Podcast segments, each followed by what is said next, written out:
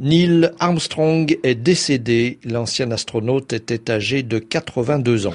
Il est le premier homme qui a marché sur la Lune. C'était le 20 juillet 1969.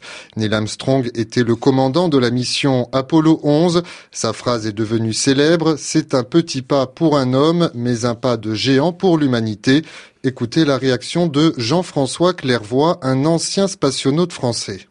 J'avais 11 ans lorsque Neil Armstrong a marché sur la Lune et je m'en souviens très bien et je le voyais pas du tout comme un Américain, je le voyais comme un terrien, comme un représentant de notre espèce humaine qui démontrait que l'humanité était capable de marcher sur un autre corps céleste. Et j'ai, toujours eu cette image de, de Neil Armstrong comme un, un de nos représentants un, et un pionnier euh, et bien sûr qui a contribué très fort par cette mission à me motiver pour m'intéresser à l'espace et, pour devenir astronaute. Il était tellement assailli de toutes parts euh, dans les, semaines, les mois, les années qui ont suivi sa mission que pour pouvoir mener une vie un minimum à lui, il, fallait qu'il se détache un peu. Mais ça n'a pas empêché de temps en temps, peut-être pas assez souvent pour les passionnés, mais d'aller parler dans des écoles, dans des universités, dans des lieux publics, des lieux privés, euh, quelques fois par an. Mais effectivement, euh, d'une façon assez discrète par rapport à ses autres collègues marcheurs lunaires.